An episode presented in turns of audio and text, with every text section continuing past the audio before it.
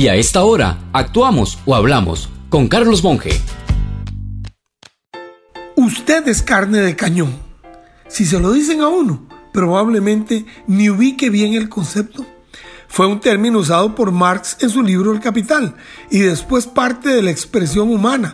En sentido figurado, aplica a los soldados de bajo nivel, expuestos a peligro de muerte, es decir, los que se dan por pérdida aceptable en una guerra.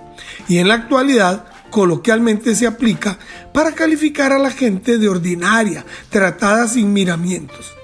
¿Le gustaría que le dijeran que usted es carne de cañón? Incomoda, ¿verdad? Pues lo estamos siendo.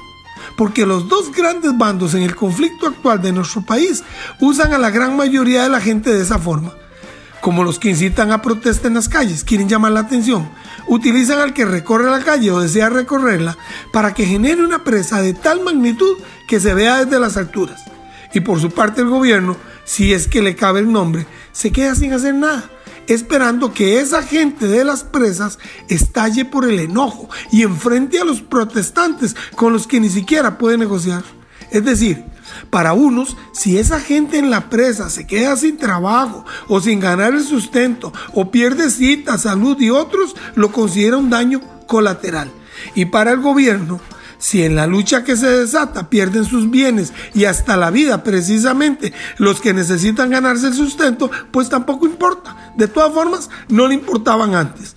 Esforcémonos para no seguir siendo carne de cañón. Si desea volver a escuchar este mensaje o compartirlo, encuéntrelo como Carlos Monge Consultoría en Spotify y Facebook. Carlos Monge te presentó Actuamos o Hablamos.